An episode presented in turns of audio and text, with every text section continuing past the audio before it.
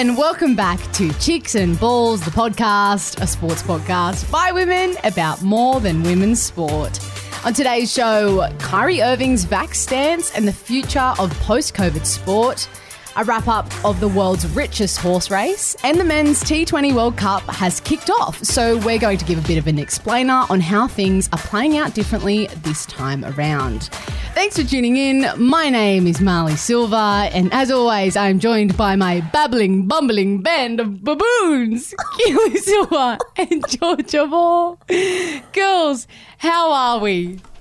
Confused, first off. Do you not know where the quote is from? It is Professor McGonagall. It's Harry Potter. Harry ah. Potter and the Order of the Phoenix to be precise when they are practicing for the dance at the Yule Ball. You would have known. I Keely knew Silva. straight away. Yeah. Familiar now that you say it, but I'm not sure that it would be one of my personal go to Harry Potter quotes. I feel like we said it a lot when that film came out. Yeah, but we're also nerds when it comes to Harry Potter. Well, anyway, away from the Harry Potter chat, girls, how was your week? Me? Yeah, you. I can't get over how much I can't take you seriously when you re- read the intro. I can't take I it. have to dead set cover my eyes. I know. And now that people, now that we have a bit more video content, that people can see how much. I have to deal with every week. You, yeah, righto, whatever. um, I had a great week. It, That's so it was. Freedom Week, which is really exciting. I went through my first day of head noise post lockdown. Hangover was brilliant. Yeah. I actually, yeah. I'll tell you what, but I'm you handled it. it. quite well because I didn't think you were that hungover, but it was only you saying that you felt quite unwell Monday that I was Yeah. like, uh, you know, I was impressed. Yeah, I dealt with it on my own. Yeah, I'm good. a big girl. Yeah, nice. Yeah. G Moore, how was your week? Yeah, week was good. Not heaps to report. Obviously, physically, mentally, emotionally preparing for Freedom Week down here. Um, but otherwise, not much to report. I also have my Washington Capitals jersey on. Yes, which the people will be able to see. yeah, Of course. absolutely. Well, thanks for asking once again, girls. My week. Was oh, great. sorry. Um, How was your week? my week was awesome. How good is eating out? It was. It's delicious. I really, you know what we need to do this week? what? Go out for breakfast Yeah. Because we haven't True, done that. true. We should do that. And um, yeah, we had a very fun Saturday. We're going to talk about later in the show. Yes. But before we get to all of that great stuff, Keely, I think we got to kick off with our first segment. I think that's a good idea, Marlee. feedback feels with Keels. So, um, feedback this week. Thanks again for coming. Really appreciate it. Um, I got some fun ones from mainly friends of the show, which is Nice, nice. nice. Yeah, nice. Um, a few funny ones from Friday night and Saturday night when we were out on the P1 double five. um, first of all, shout out to little Ella Gould. Marlee, she spoke to you actually. What did she say? It's, it's a tiny bit blurry, but we were standing at a table in Northies, our place of worship in God's country, and she said, "Oh, Molly, I just have to say, like I was telling Keely, I love chicks and balls. I love listening to you guys." Yeah, she's loyal. I think that's what she said. Ella, please correct us if you're listening. Yeah. because I don't She know. will. I She'll know it was positive and it was nice. Come Saturday, we're at the Clovelly Hotel in the eastern suburbs, and um, a lovely friend, Harry Barsdell, who actually named himself the Big Hazza. um, this is a quote that he wanted to be read out. I was absolutely frothing when the girls got to the Chloe because they got up at the races. Yeah, nice, Yeah. nice. And he said, please read that on the podcast. Yes, and he was telling us how he absolutely loved our episode from a little while back with Kurt Lewis. He was disappointed though because he could have listened to us talk to Kurt for four hours. Yeah, and he was like, oh, you cut him off short. And I was like, he had dinner. And also, man, we got other things to talk about. That's why Yeah. we have halftime huddles now, so we can cut, you know, get more of that in. Maybe we can get Kurt on again. So yeah, yeah, okay. Um, and lastly, uh, a big shout out to Mitch Parker, friend of the show, na- name of namer of Feedback Feels. Um, Yes. gives me feedback every week. What a guy. Yeah. So Nathan Walker is a kid from the Shire, Hmm. right? The first Australian to be drafted in the NHL. He went to Kirrawee High. I did know this. Did you? I did know this. I didn't. I didn't know his name, but I did know it was a guy from Kirrawee. Well, shout out to him. That's hectic. yeah. Um, and good fun fact for me because I didn't know that. And he won the Stanley Cup with the Washington Capitals. what? Anyway, thanks Mitch for that because I actually had no idea. So it was a good little thing for me to learn. Um, and at the moment, he's actually con- contracted to St. Louis. Yeah, sure. That could be a thing. I don't know. anyway, it's really cool because I go for the Caps. So that was just a fun fact. I have a bit of feedback that is directed at you, G Moore, um, from again another OG loyal listener, um, Gab Crotty, Miss Crotty. She's becoming a teacher, so I feel like I want to call her Miss Crotty. Okay. Um, she loved that you.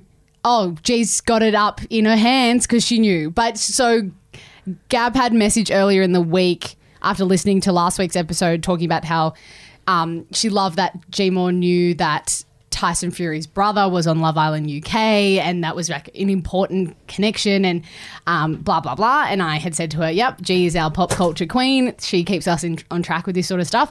And now she wanted to know, G, what are your thoughts on Love Island Australia this season? Um, in news surprising nobody, trash.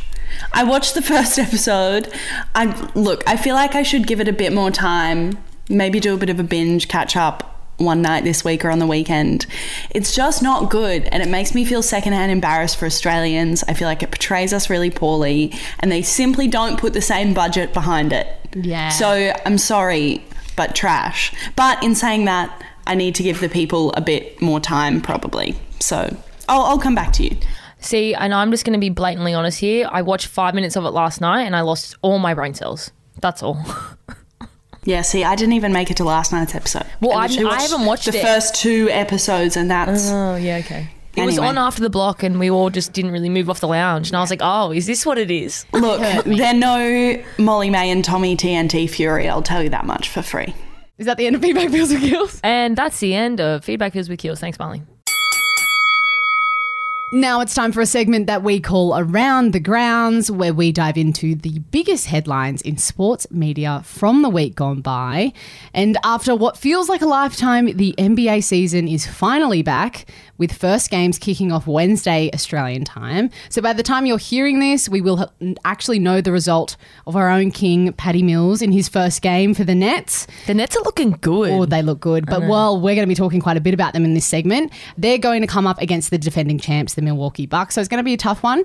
Um, and that game will be followed by a blockbuster at the Staples Center in LA, where the Lakers will take on G's favorite. Steph Curry and his Golden State Warriors. But before we can even get into what's happening on the court or see anything happening on the court, there's been plenty to keep us busy in the lead up, including what's been going on with Kyrie Irving. If you haven't heard, and if you didn't know, he's actually born in Australia, Kyrie Irving. He has been benched from the Brooklyn Nets side as a result of his staunch opposition to getting vaccinated against COVID 19. With the health orders in place in New York City, requiring all professional athletes to be vaccinated if they plan to play and train at home this season, his decision to not vax has actually cost him his start.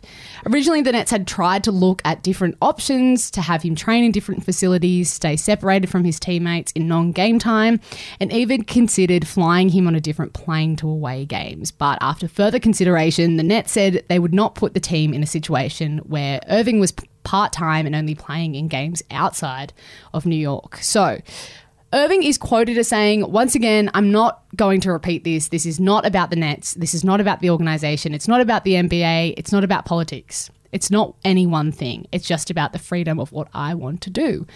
Teammates such as Kevin Durant and James Harden have come out in support of the Nets' decision to keep Irving out of play for the betterment of the team, and the administration has said it will welcome him back with open arms quote, under the right circumstances, so i.e., he changes his mind or the health order in, in New York changes.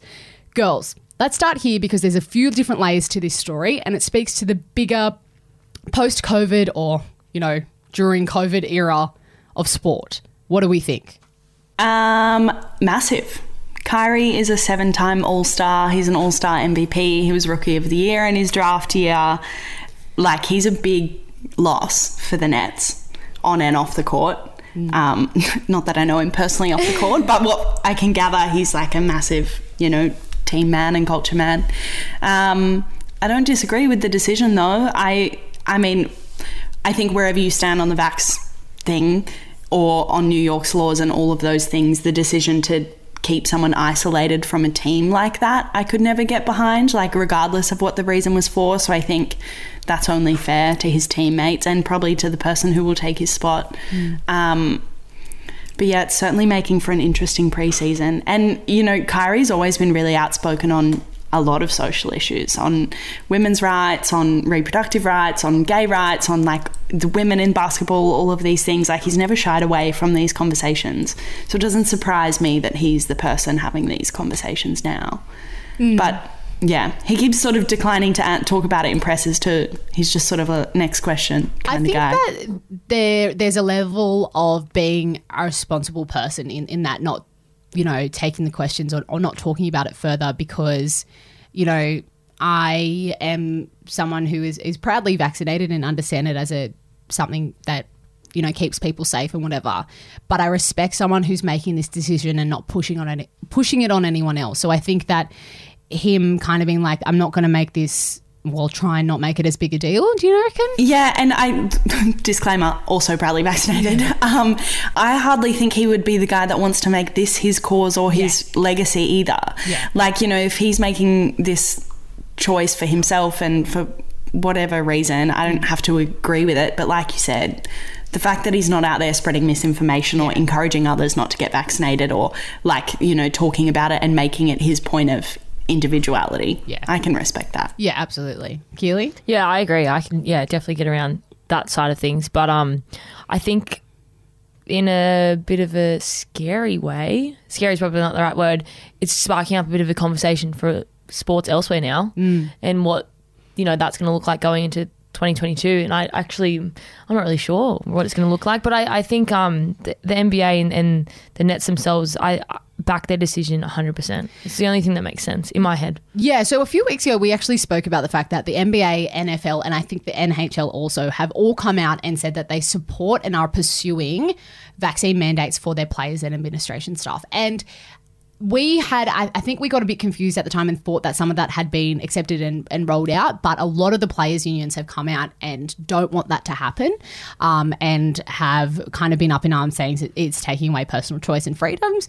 Um, so that's none of that's actually in play at the moment, but it is a really interesting and exactly what you said, Keely, sparking this conversation in every sporting context, I think around the world. How do we get back to normal, especially because such a big part of this getting out of lockdown and getting freedom is getting people back to sporting events. And you have to be vaccinated to go to these as it currently stands, at least in New South Wales. We can use that as that example. So, you know, the kind of um, really easy thing to say off the back of that is should so should the people that we have to that- that we're watching. That's what I was going to say. I think my really na- naive opinion is, well, everyone needs to be vaccinated. That's it, done deal. And that's how I feel most of the time anyway. Mm. Um, and yeah, I know, I don't know. It's really hard. It it's is. really hard. it's hard when you get into the ethics of it, right? Of forcing people to make a decision that's ultimately about their health and their body. Yeah. That it opens. It, I Yeah, think it the. It's ethical. The fear is that it opens the floodgates. Yeah. So speaking about the context back here at home, it's undoubtedly going to become a really common story and we've seen something similar in the last couple of days come out out of the AFLW actually of all places as Adelaide Crows AFLW player Deni Varnhagen who's actually a registered nurse she informed the club she will not be getting vaccinated. So the AFL is yet to finalise uh, vaccination policy, but the Victorian government's requirement about a range of workers, which includes footballers, needing to be vaccinated, came into effect actually last Friday. So most Victorian clubs have confirmed their AFLW programs are all compliant with the government vaccine protocols, and players have been cleared to train and play. And so, yes, this news breaks about this AFLW player, and then obviously the bigger conversation about the AFL pursuing vaccine mandates is out in the public. And Tom McDonald from the D's actually has come out with a really interesting statement that I'll read to you. I'm vaccinated and most players would have been, but to be honest, I think it's ethically wrong to force people into a medical procedure. I think we would have got to 90% as a state anyway. I don't see why we need to co- I don't see I don't see why we need to cause such issues and divisions by forcing people in many jobs where it's probably not as necessary. I understand aged care and healthcare, but I feel it's a bit of a, a bit heavy-handed at the moment. So, mm, I think I completely understand the you can't force someone to do something they want to do. I get that, and I I agree and I support that, and that's fine. But I think it's going to be hard for people in situations who uh, have a close family member or a close friend who is going through chemotherapy and can't afford to be unwell, but at the end of the day, playing professional sport is their job, so they have to go to work. But if someone I just think those kind of situations, or like if someone's an anaphylactic, they can't get the vaccine unless they go through their specialist and check things and whatnot. But there are specific circumstances where some people with immunocompromised, yeah, uh, can't actually get the vaccination, which sucks for them. I've spoken, I have friends who are in that situation and they're very scared, but they feel good knowing that we're going to go into that herd immunity kind of thing because that's the law at the moment. So I think I, I, I, understand where he's coming from and I understand that standpoint of it. But I'm also like, mm, if that was me and I had someone who I was living with, like, I want to protect them. And in my head, I'd be like, would it not make sense for everyone to be protected? Mm. I don't know. I think it's hard for us to have this conversation, obviously, without going right into the vax. Which is so ethical, hard to like, go into like anyway. keeping it sport related. Like you know, this isn't a vaccination yeah. podcast, but at the same time, I think what will come into play in Australia, we touched on briefly before that if the people in the stands have to be vaccinated, surely that means the people in the field or the court do as well. My worry here is that many Australians, specifically on the East Coast, have been so restricted for such an extended period of time now and watched these professional athletes get exemption after exemption and travel and move about the country in order to continue doing what they love. And rightly so, it's kept a lot of us sane and a lot of us entertained for the better part of the last two years. So I don't disagree with how the states and the nation have gone about keeping sport afloat. That aside, I think you will start getting some very frustrated individuals who maybe weren't super keen on the vaccine but did it because they thought it was the right thing to do or because they wanted to go back to work and maybe had lost work or whatever. And now, you know, the government has very strongly encouraged them and maybe their employer also has given them an ultimatum. They've now gone and got vaccin- vaccinated they want to go to the G on a Friday night to watch footy, and someone who didn't lose any work throughout this time period and was flown around crossing borders and seeing family and doing all of these things is able to be in that same venue doing their job unvaccinated. Mm. So I just That's think that point, for as long as the rules for me to go back to my office job if I want a job at my current employer on Feb 1, if I'm not vaccinated, I no longer have yeah. one. So that, like, and, you know, I'm not tackling my colleagues all day and sweating with them and all those sorts of things. So some would say it's a lower mm. risk. Mm. But I just think as long as the laws stand for everyone, all workers, I think you're going to start getting into some really murky waters if you start providing further exemptions on top of what they've already had to athletes. And like I said, I don't disagree with the exemptions that they'd have that they have had over the past two seasons, but I think you're going to get some frustrated punters if they start getting more. You've absolutely hit the nail in my opinion and so well. that's the most perfect point, and I think one that that has to be at the forefront of the administrator's mind because the other element of this is the fact that these sports are businesses, which we often talk about. And a lot of revenue has been lost over COVID, like every other industry and they want to get more and more people back to games and also ensure that the sport's not going to shut down if someone contracts the disease. So yeah, that's going to be the hard part. Be. It's, it's yeah. a safety protocol. Also, need to think about clubs are built up of more than just players, yeah. so they are you know more people than players at each club rocking up to an office yeah, job yeah. Monday to Friday to work in the front of house. Then there's your physios and your club doctors who are healthcare professionals. So it's a mandate for them. So there are so many more people involved in the club than just the, you know, 30 odd players. So, like, you know, if it's a mandate for your physio and it's a mandate for your CEO because they're an office job and a healthcare professional, where do they sit in the middle of that? And I think it's also you know, probably relevant for us to talk about the fact that we were, I think, a bit hesitant to talk about the vaccine element um, It's already a hard for, conversation for a long time because we're not, you know, Keely, yeah, works in the health sector, but we're not. Oh yeah, I need it. you know, we're not. I but- need the vaccine. but we're not experts when it No, no, absolutely And- not. And just from that perspective, I think at the end of the day, they're they're companies that are, are probably going to make a decision that's the safest for them to continue to be able to operate. I think that's probably what's going to happen. But there's going to be a lot of backlash, and I think it's going to come. You know, potentially, I, I'm interested to see what happens when a high profile player in this country comes out and says, I'm not doing it. We saw what happened last year with you know, Bryce Cartwright and that becoming such a massive thing in the NRL. Um, and it could cause division and it could, you know, break down relationships in teams. Like, who knows? This is stuff people are really passionate about. Well, I think we have this conversation often. Like you said, it will be interesting to see if a more high profile player, in, if we're being realistic, one of the men's codes comes out and speaks against it. But at the end of the day, whether you're Deni from the AFLW or not going to drop a high profile name player because I don't want to associate any of them unwillingly, but a higher name NRL or AFL player, your leverage once again within your sport doesn't even scratch the surface of the leverage that a Kyrie Irving Yeah. has at the Nets. So it's going to be something as much as there's blueprints being provided internationally like you know, Kyrie could sit back on his hands now and not work another day the rest Yeah. of his life. And if he wanted to take up that option, could probably fly his own private jet around to games if need be. Like the leverage of an Australian athlete versus what's happening in America is just going to be a really different conversation. Absolutely. makes me feel a bit annoyed or anxious about what is going to happen and all that stuff. Like you think you cross one bridge and we start to get freedom back, Yeah. and there's something else. And like, I think, God, yeah, who knows what's actually going to happen? But I can tell you one very positive thing that we should be very proud of, Keely Silva. The Canterbury Bankstown Bulldogs are the first team in the NRL that has required all its staff and players to be vaccinated. yeah, that's pretty bloody good. Snaps. Snaps. They also have a vaccine hub at Belmore Sports Ground. So good work, dogs.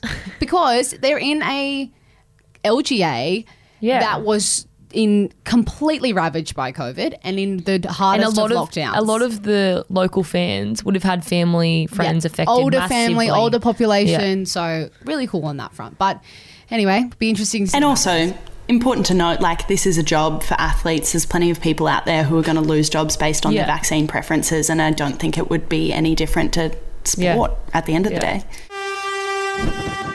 Over the weekend, at the biggest event since the most recent lockdowns in New South Wales, 10,000 punters dusted off their best suits and frocks and turned out at Royal Randwick for the richest horse race on earth, the Everest. So Marlee and I were there. Uh, how'd you find it? How was the atmosphere? Talk to us. it was bloody delicious. Wow. Walking in there, just all the I've never seen so many happy people. Yeah, I think that's what got me. Yes. Just instant happiness because everyone's so happy. It was so joyous, and I think a lot of people, it was them catching up with mates from different LGAs for the first time. Lots of hugs. Everyone we saw was like giving us hugs, and um, it was unreal. We sang, We sang. we danced yes, on the grass. on the grass. So for the actual racing itself, um, Nature Strip, Yeah. who was the favourite in the big race. Yes, which is just a bit of a grur because Neither of us like- backed them. Yeah, I don't usually back the favorite. beautiful horse, but Yeah. absolutely stunning horse. Yeah. Nature Strip won the big one, the Everest itself. Molly, how'd you go on the punt?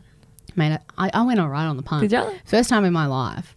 I got up, I got in the green about 200,000. No, just $200. That, if it was 200,000, I wouldn't be here, just so you know. Um, thanks to Keely because she's our betting queen who always gets up at the races. I do. Um, so I appreciate her supporting me. I do have to give out a shout out to my friend Dean. Yes, he also with. gave some He was very good on giving tips and he um, was actually going to take a commission of my winnings. I had tips from two people. yeah. Yeah, good but. I mean, aside from that part of it, I think the reason we wanted to talk about this um, is because it's always a big part of the year. We've got the Melbourne Cup in a couple of weeks, which we'll now be able to have people go along to. Um, and it sort of always raises a lot of questions this time of year, right? Um, what are and we've just been speaking a lot about morals and ethics in the COVID vax kind of realm, and we're getting there again. It's a bit of a therapy session for ourselves, I think. This one, how do we navigate and be honest with ourselves around the fact that there is this not so glamorous and not so nice part of horse racing. That's not only in terms of animal welfare, but we do have a pretty big gambling problem in this country that is is dangerous and whatever. So, you know, we we were singing Sweet Caroline, we were getting very invested in someone like the Oracle herself, Lizzie Jelfs, who we learnt about, who is a sky racing expert who like watches the horses as they walk around before they race and gives her tips on who's going to win and all this sort of stuff and she was quite successful. Yeah, but based on what they look like What and how they they're look like. walking. Amazing. Like Yeah. we're like, oh my god, this woman is unreal and loving this, that, and the other, but also going, man, how do we separate this and and what is the truth when it comes to how horses are treated and and whether this is the thing that you know should be the first thing that we have out of lockdown like that was it was given this exemption to have 10,000 people instead of the 3,000 cap that now exists so I've been grappling with this over the last couple of days. That's why I put it in for this episode. What, how do we feel about it? G, do you go to the cup? I have not been to the Melbourne Cup, but I've definitely been to. I mean, there's the whole spring carnival down here, so Stakes Day is always a good one. But um, yeah, certainly been to many race days in my time. Not the Cup though. The Cup, like. It's the most crowded was gonna and most it too much? popular and like almost the least fun yeah, one. I can imagine, If you're being sure. like, unless you're like up in the suites and In the, stuff, um, not a great one for the peasants. And and how do you feel about racing? complicated i would say it like you said it's a interesting one because yeah first and foremost the gambling problem in australia is like out of control. But in saying that people will always find something to gamble on whether it's the bachelor or any other sport. Um, yeah, it's a tricky one, and it's probably, to be honest, not something I really give a lot of thought until you start seeing the nup to the cup hashtags and this time of year every year. I don't know. It's a hard one for me too. Like, I'm not vegan, I probably own more leather than I should, like, all of those things. So I think it's like a complicated conversation to have as it is, and then becomes more complicated when you start engaging in that conversation with people who sit in the same boat as me and aren't holistically animal devoted and own leather and aren't vegan and all those sorts of things. So mm, Yeah. yeah, I don't know. What about you, Keely? Well, of course, I feel sad for the horsies. I do. I I will definitely. I love animals. I Yeah. don't want to stand stand on the ants. Like, but at the end of the day, drunk Keely was did not care on the weekend, so I'm an idiot. You're like with the horse. No, kick, kick, kick. No, I'm I'm I'm stupid, but Yeah. I do. It makes me sad. That's why I just go. I'm just not going to think about it, so then I don't get sad. So it's interesting because I am someone who has a lot of opinions who shares them quite Really, uh, freely, and I'm and you're a vegan. I'm a vegetarian, all right? So I'm not even like the full way, but I She's a talk about this stuff. And so people have often commented to me that they're surprised that I would not be a like anti horse racing person. And I think that for me, it's about how being economic with your emotions and the social issues that you pour yourself into. So I, there's a lot of I you know do a lot of work with some nonprofits and and, and that sort of stuff and am quite focused on like human social issues, right? That I put a lot of work into. So for me it's about going, you know, I put a lot of effort into that and I that's where my I kind of spend my emotions and passion and nagging people about things. So when it comes to a Saturday where I get to dress up and drink with my friends and have fun and it happens to be at a race course, I can change my hat to just be someone who's having fun and being a punter. Mm. So that's for me. And I think it was important for each of us to express what our personal views are and where we sit because I would like anyone listening who's grappling with this to not feel guilty about participating in this stuff, especially after two years of absolute rubbish with COVID. If this is your opportunity to go and ha- out and have fun, I don't think it makes you a bad person. And I also have a few experts who back you up in not being a bad person in this.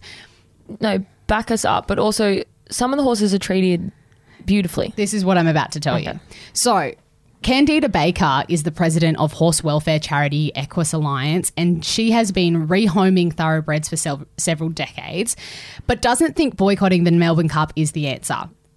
She's quoted as saying, Nup to the cup is some people's way of saying horse racing is cruel. And that's fair enough. But it's a bit short sighted because so many people in the horse racing industry do love their horses and want the industry to be better. I believe thoroughbreds love to run and I love I've seen racehorses that are incredibly well looked after and go on to have great lives. I've also seen the other side where horses have been abandoned and killed, and that's ghastly. So I feel very conflicted. So this is someone who is like it's job to look after horses who said that. And then there's a moral philosopher by the name of Matt Beard from the Ethics Centre. And um, he's an ABC everyday columnist. This is where I got his quote from. Uh, he says the first step when we are weighing up this and how we should react to it is to do our own research. So make sure you've got a clear picture of the industry as a whole. As awful as a single story can be, you need to be sure that it's representative of the whole issue. Otherwise, you're acting without all the facts, which is always a recipe for a bit of a disaster. So that gave me a bit of comfort, right? And I had been reading um, some numbers, and the most recent statistics that I could find was in the 2018 2019 racing season across Australia, 122 horses were killed on track after injuries during a race. And I think it's got a little bit higher in the last year. So that's an important number to remember and recognize as well. But yeah, I, I think hearing that sort of stuff, and also exactly as you were saying, Keely, a lot of these horses are really well looked after because they make people a lot of money. So And then obviously the actual trainers themselves. Yeah. They've grown up training horses and loving horses. So I can Yeah. only imagine they would treat them. And I have heard interviews with some of them who adore them like we adore our dogs. Yeah. So I know that uh, in, I'd like to think in most of the situations, the horse would have someone like that about them. But obviously, whoever's making the big decisions may not be that kind. Yeah, as I own horses, so like I, I love them Yeah. obviously, and have grown up around them and grown up at the races and with family members who own race horses and stuff like that. And I think what um, Candida said about thoroughbreds being born to run is also something that you need to weigh up. And it's interesting, we use animals in so many different workplaces. There's police horses, there's police dogs, there's horses are used for cattle farms and all different sorts of farming and like dog racing and all of those things. And I think there's for sure some people out there who are anti every single one of those facets. Equestrian at the Olympics, like all of these things. But yeah, I think looking at the whole big picture is really important. And, you know, if that is choosing not to bet on it or not to attend and all of those sorts of things, I think it's just one of the important ones where you do make sure that a lot of your values align with that and that you don't sort of just rock up for the hashtag one day a year when it rolls around, um, which, you know, we see in heaps of different social causes. Yeah. But yeah, it certainly is a tricky one, and I would never judge anyone for sort of falling on either side of that argument, I don't think, because, you know, it's a part of our country as well. Like, Australia is so well known for the industry, and yeah, I think as well, like, we can probably take comfort in the idea that it is investigated far more thoroughly now than it ever has been before, and um, the welfare of the animals. Like you looked at the big um, investigation into the greyhounds racing not that long ago. Like they're certainly weeding out the people in the industry who shouldn't be there. So, if nothing else, take comfort in that. yeah. And I think, I mean, I have to say, we've had two controversial. I know. I um, feel tired about topics it. already on around the grounds. But I, I think the point is to open these discussions, and I think it's discussions that a lot of people are having at the moment. So it's just about contributing to that, not telling you one way or the other, but also making you feel like you're not alone in it. And I don't judge anyone who says. I hate horse racing. I think it's despicable and it makes me sick, so I don't go anywhere near it. I don't judge you. I respect you totally. But I, I think it's just about respecting everyone's side of this and, and not attacking people if they don't you know, align with you on this particular issue. And also, I just have to say that the philosopher saying do your own research about horse racing does not apply to the first topic of vaccinations. Two very different things. Oh, God. Oh my God. And to wrap up today's Around the Grounds, we want to talk about cricket, all right? The Men's T20 World Cup is back and underway, being played across the UAE and Oman after being moved from India. as a result of COVID 19, of course. So, for cricket fans, it's been a long wait. Five years since the last T20 World Cup, obviously delayed because the, of the aforementioned pandemic. And the experts are apparently feeling pretty good about where the Aussies are sitting, although there's been some disappointing losses this year for the team. They are set to compete with a full strength side. Firstly, girls, are you cricket fans and will you be tuning in? G Moore. Look, I'm going to be careful with the way I use the word fan because I don't want to fool anyone into thinking I'm devoted to cricket. Right. I am not. However, napping and eating and being hungover in front of the Boxing Day test has to be one of my favourite days of the entire year. Nice. So, yes and no. I take interest in Australian sports. I take interest in our Aussie team. Anything international, of course. If it's on, I'll watch it.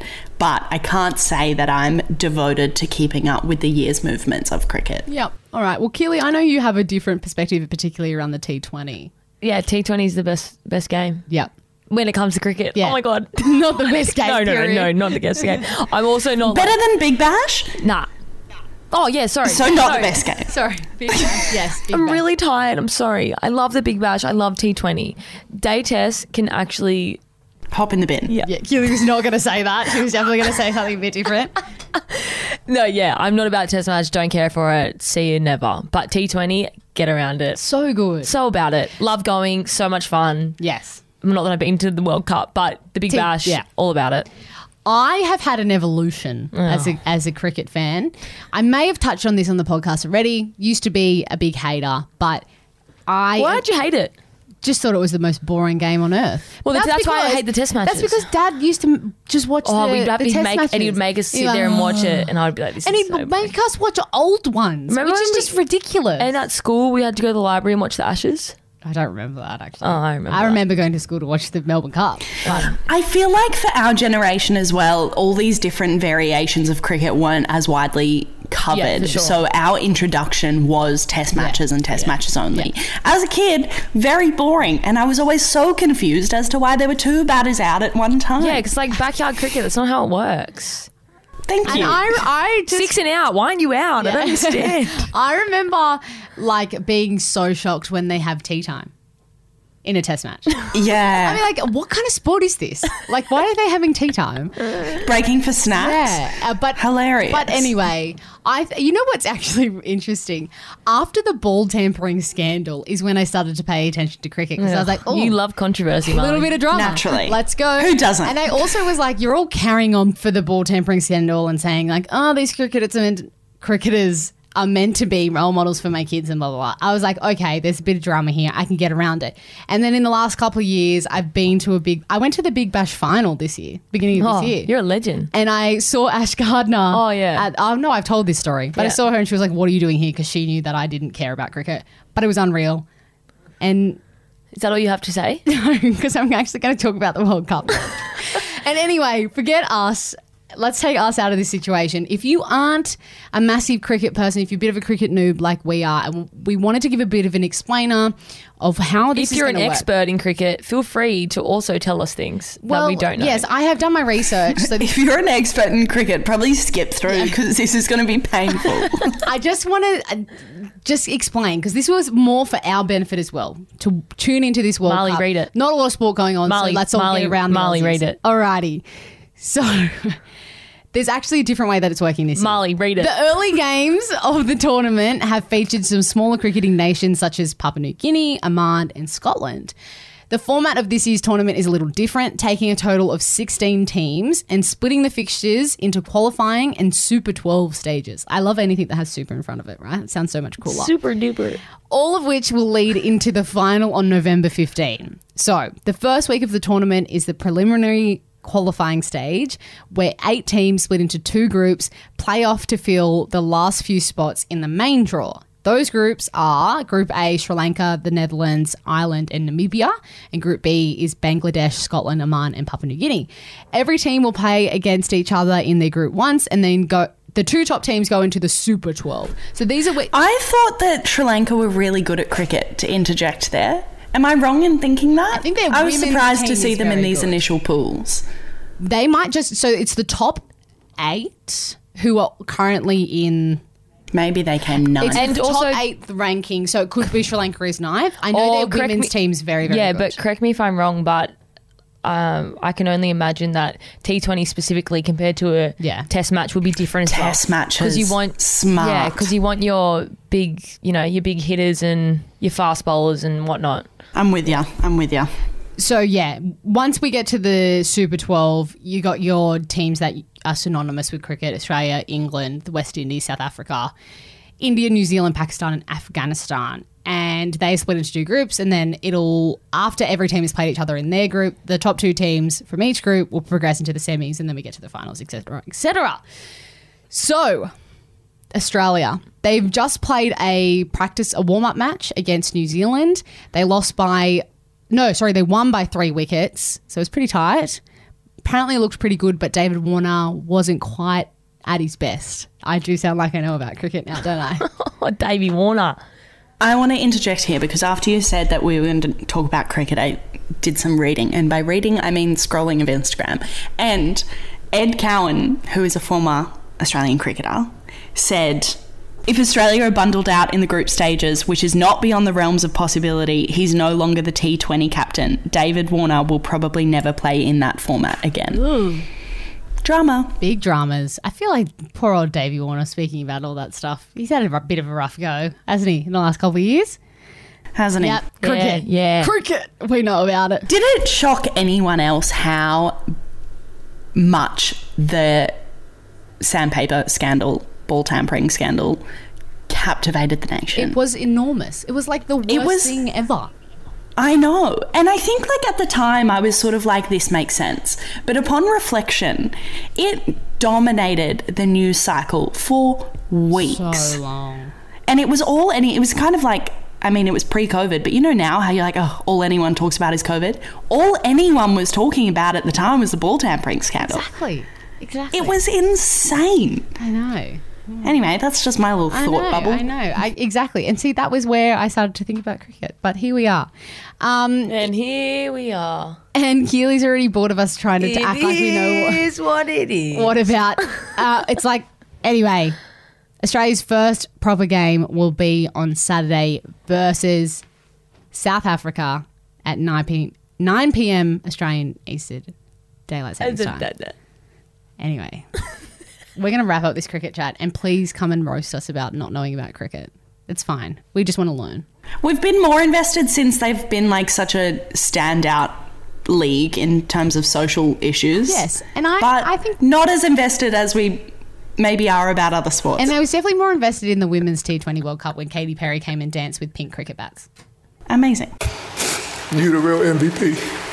Now it's time for a segment that we call MVPs, where each week we award someone or something our own personal MVP title for something that they've done that's brought us a bit of joy. Oh, why are you throwing it back to the drama days? Keely, Lyra, Silva. What? So now we're telling people my middle name. Okay. And do you want her pin number? um, no. What's who's your MVP? My MVP. my MVP is Rodney Rocket Silva. What? Yeah, right. Wild. Why? Yeah, because he was R-Uber on the weekend. Oh yeah, he was. He R-Uber, was. as in Rodney Uber. Um, and he, after a very large day and evening, um, I stayed at friend of the show, Gemma's house, and he picked me up, which is in the eastern suburbs Wow. on Sunday morning. Wow. Yeah. I mean, he had touch training, so he was out and about, but it was massive because I woke up, head noise. Wow. Did you have a little chunder? Um, I had a chunder when I got out of the Uber. when I got out of the Uber to walk into Gemma's, Gemma stayed out later, so I went home by myself. And when I got out of the Uber, I was actually waiting for a Uber Eats driver to drop off a packet of chips.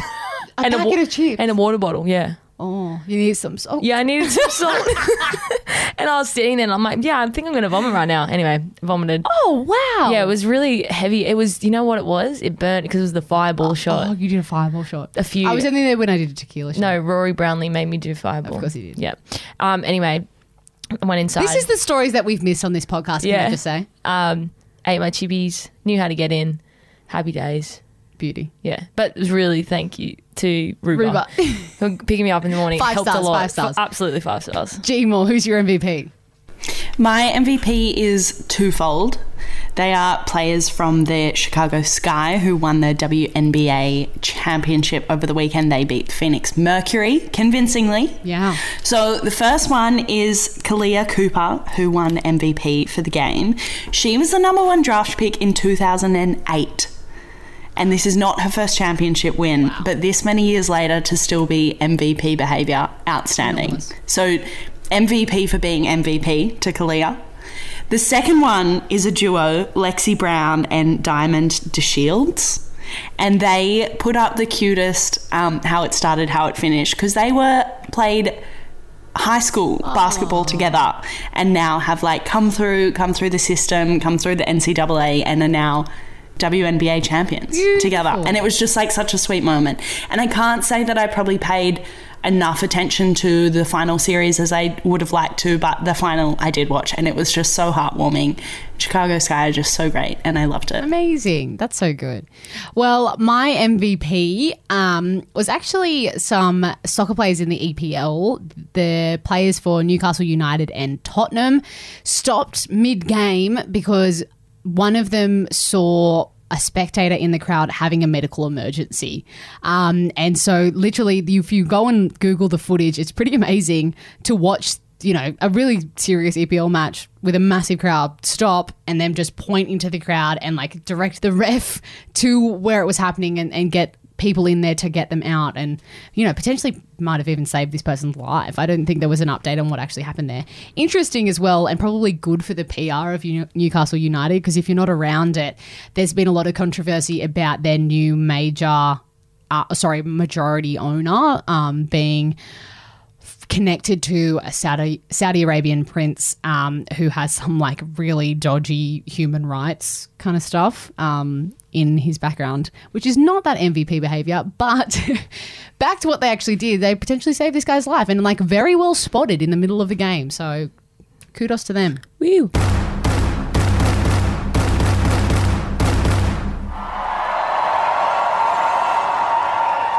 Now we come to our final segment of the show, which is our ones to watch, where we recommend what sport, event, or even a Netflix show you should be watching for the week ahead. Oh. I'm going to start. Can you not do it like that? I like it like that, to be honest.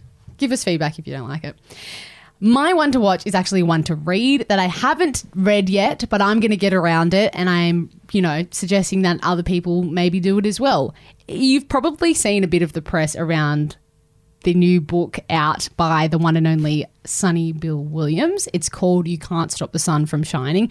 The reviews are really interesting and he does a, it's a very much a tell all. He talks about, you know, back when he was playing rugby league and there was the big drama when he broke our hearts and left the Bulldogs. Um, you know, his conversion to Islam and some of the Islamophobia that he faced in doing that, which is I think really interesting. Uh, his old days as a bit of a party boy and, and turning that around and I think yeah, it just all sounded really really interesting and I'm going to get around it and maybe we have a bit of a Chicks and Balls book pu- book club, and everyone can tell me what they think as well. Okay, Okay. sweet. Um, Georgia Moore, what's your one to watch? Mine is, and I'm wondering now if maybe it wasn't a great one because it's actually quite hard to find on the internet. However, I'm also shocked at myself that I haven't recommended this earlier. Outsiders is a documentary about the Western Bulldogs and their run to their 2016 Premiership win. It came out in 2017. I think you're going to have to do some like deep diving on the internet to find where you might be able to stream it. However, friend of the show Ryan Pappenhausen recommended this to me years ago and we watched it and were just like enthralled and obsessed with it and the Bulldogs at the time.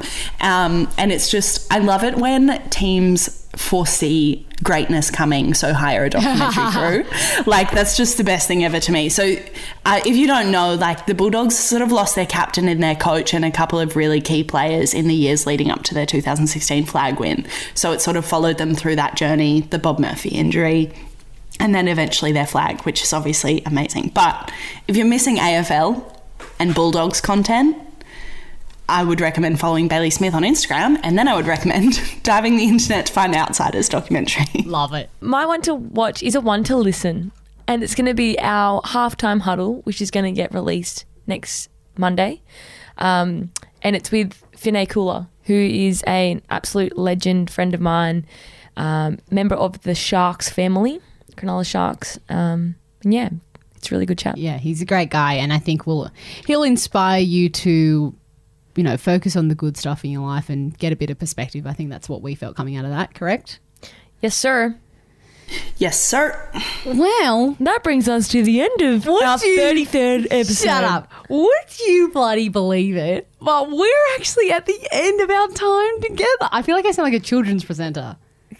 Don't A little do bit. that. Okay. Well, thanks for hanging out with us, even despite my very strange voices today and some of the chaos and even having controversial topics. We've had it all in this episode of Chicks and Balls, the podcast. If you are still managing to like it, thank you for starters. And make sure that you are subscribed wherever you're listening. If it is on Apple Podcasts, hit the big purple subscribe button and give us a five star rating if you really, really like it. If it's on Spotify, hit follow. Check out our Chicks and Balls official pump up and country music playlists. Check us out on Instagram at Chicks and Balls Pod, on TikTok at Chicks and Balls Pod, and on Twitter at Chicks and Balls. No pod. Yes. Winner. Other than that, our DMs are open. We love chatting with you. And um, I guess we'll just catch you next time. And, and I guess we'll just leave it there. We'll just end the episode. We'll just leave it there. Maybe we'll end it right there. We'll just right there. Okay, um, no. I get last say this week. Bye. See ya. See ya. Bye.